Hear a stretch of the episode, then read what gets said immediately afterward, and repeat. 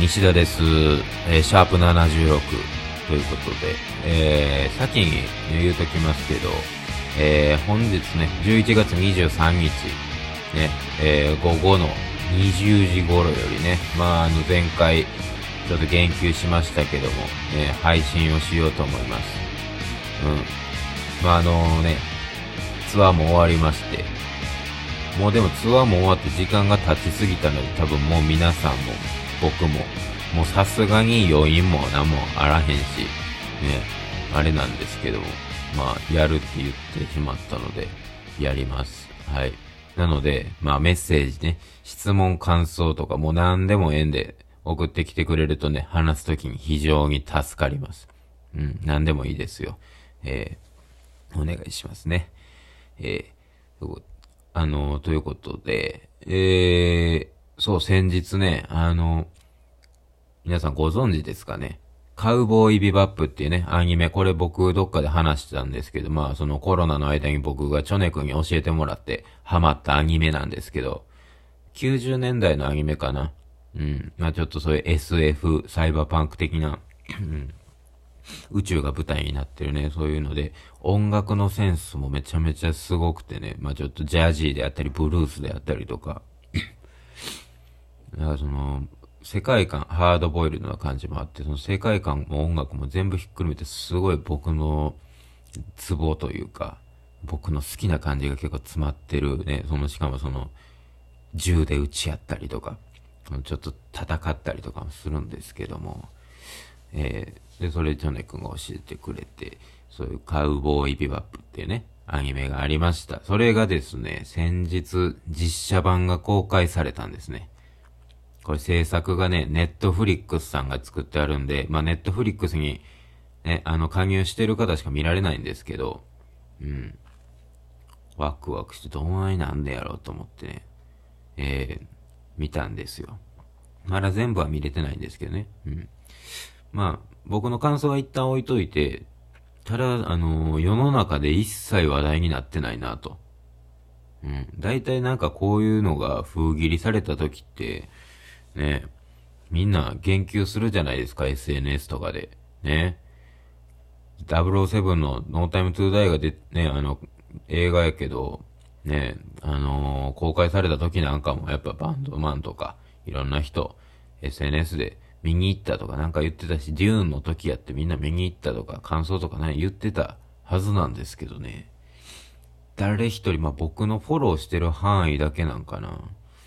僕の界隈で見てる人がいないのだけなのかわからないですけども、誰もカウボーイビバップの実写版に関して言及してる人がいません。えー、おかしいなと思って。まあでもそれもそのはずなんですよ。多分これ賛否で言うと圧倒的に P の方が優勢なんですけどね。うん。まあ、得てして実写版っていうのはそんなもんなんやと思うんですけど。うん、まあでも、まあ多分ね、公開前からちょっとそのオープニングの映像が上がってたりとかで、それがちょっと酷評されてたっぽいんですけど、うん。まあでもそういうのはね、まあどう、原作ファンはどうしても、そういう実写版とかそういうのに対してやっぱりそのね、やっぱり結構きつめになフィルターで見てしまうので仕方がないかなっていうとこもあって、でも自分のフラットな目でやっぱ見てみないとわからへんなってのもあるんですけど、最初僕見始めた時にその、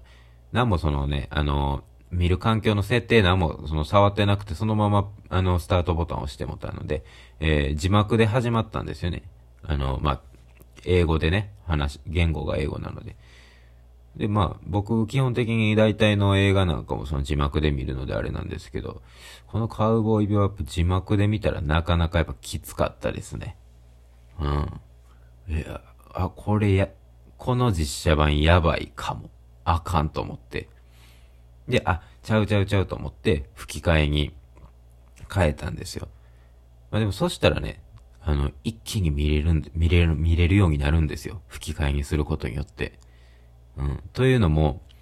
声優さんがね、この吹き替えを担当してる。これほとんどの人がもうアニメと同じキャストでやってるんですよ。アニメの声優さんと。ね。なので急にね、あの、原作を彷彿とさせる雰囲気が出てくるんですよね。うん。やっぱ声優の力ってすごいなと思いましたね。やっぱこの声優の、やっぱまあ、もともとそれでや、のイメージもあるからっていうのもあるけど、うん、やっぱそれによって世界観って急にガラッと変わるというか、雰囲気が、うん、全然変わりましたね。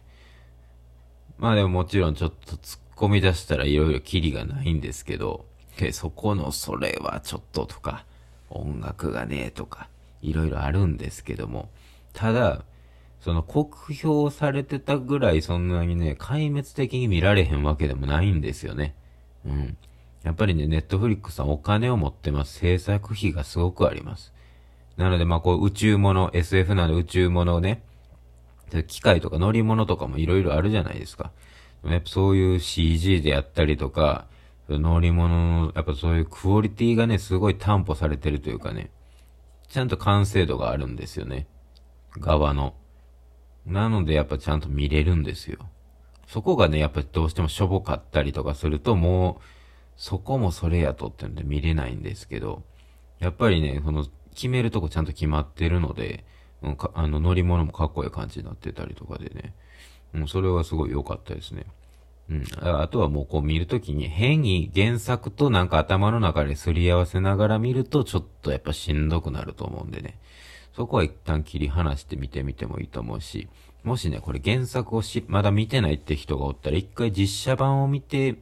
実写版だけでもこれ見てみたらどうなんやろなと思いますけどね。で、もし、それで、その後で逆に原作、アニメをも、アニメを原作見てから見てみるとか、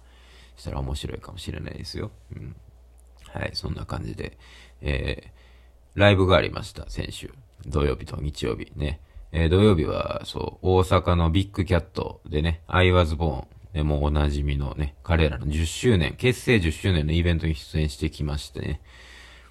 まあ、この年になるとですね、一緒にやってきてたバンドなんかももうやっぱ解散してしまってたりとか、ね、その、友人も音楽をやめてしまってたりとかで、周りからやっぱこう人が減っていくんですよ。うん。ねえ、だからもうこうしてね、まあお互いにな、こう今日までこうずっと続けられて、またこうやって一緒にライブできてって、ね、いうのはすごいこう尊いことやなとやっぱ改めて思いますね。うん。まあカバーもね、そのアイバズボンがこのイベントというか10周年ということで、あの、トリビュートアルバムを作るっていうことで僕らもそれも参加させてもらって、ベイビー君は悪魔ちゃんっていうね、曲カバーさせてもらったんですけども、こういうことでまたつるんだりとかできるのもすごい嬉しいですし、まあ、この曲、この日初めてライブで披露したんですけど、こうやっぱやってみたらまた感触変わりますね、曲の。めちゃめちゃ、なんかすごいやっぱ、スッと乗れるというか、そんななんかこう考えたりとか、なんかせんでもスッと乗れるし、まあシンプルにそのまま楽しいっていうのもあって、うん。だからすごいこう、わかりやすいというか、キャッチやなぁと思って、ええー、なぁと思って、これちょっとね、また機会があればまたやりたいなとか思ったりもするんですけども、またやる機会はあるのでしょうか。うん。んな感じで、まあ、アイワズボン数少ないバンド友達でもあるのでね、今後も懇意にしていただきたいなと思います。うん。で、その翌日、和歌山の学園祭ね、日曜日行ってきました。まあ、初めてちゃうかな、和歌山行ったのは。うん。ラールク・アンシエールのハイドさんも和歌山出身らしいですね。ほんまかって思うんですけど。でね、ハイドとみかんとか、ハイドと白浜、ハイドと高野山。全然結びつかないんでね。うん、この街からハイドが出てきたのかと思うと、なかなか感慨深いものがありましたが、えそう。まあ、お花もいただいてね、あの、フィジカルっていうアルバムのね、そのジャケットの色彩になぞらえたお花をね、あの、見繕ってもらったのをいただいたりとかして、たっぷりもてなしていただいてね、まあ、期限をやらせていただきましたが、えー、まあ今年ってね、まあこういうコロナの時期でね、あの学園祭自体できない学校もあったと思うし、まあもう、僕らが参加した学園祭ももちろん制限付きでね、よその人入られへんとかもあったんですけど、まあこういう環境の中でもね、参考もね、学園祭呼んでいただいたっていうのはこう非常にありがたいなと思いましたしね。うん。まあ、ね、学生さんのまあそのね、学園祭の思い出に、まあどんだけね、食い込めたかは知らないですけど、わからないですけども。まあでもね、こう1ミリでも携われたというのはなかなかやっぱありがたいし嬉しいことやと思うんでね。まあまた来年からもね、読んでいただけると嬉しいですよね。えー、一緒にもね、そういう学生さんとなんかやりたいですよね。うん。で、まあ、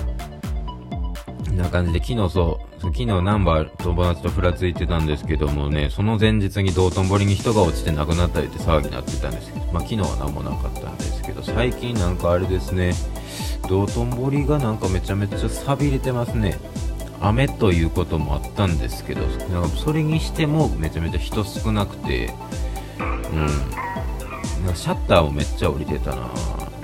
あと、その、ドラッグストアが、大きいドラッグストア、松本清とかいろいろあるんですけど、それも軒並みなんかもう、店多分あれ閉店してたんかな。撤退してたんかな、もうそのインバウンドも見込めへんからみたいな。なんかあの、難波道頓堀界隈がね、なんかめちゃめちゃ、なんか、あの、盛り下がってて、ちょっとそこが気がかりでしたね。まあまあその人少ない方が僕は助かるんやけど、でもなんか道頓堀はもうなんかもう振り切っといてほしいみたいなところがね、えー、あるんで、ちょっと今後も心配です。はい。こんな感じで今日の夜20時頃、またお会いできる人をお会いしましょう。さようなら。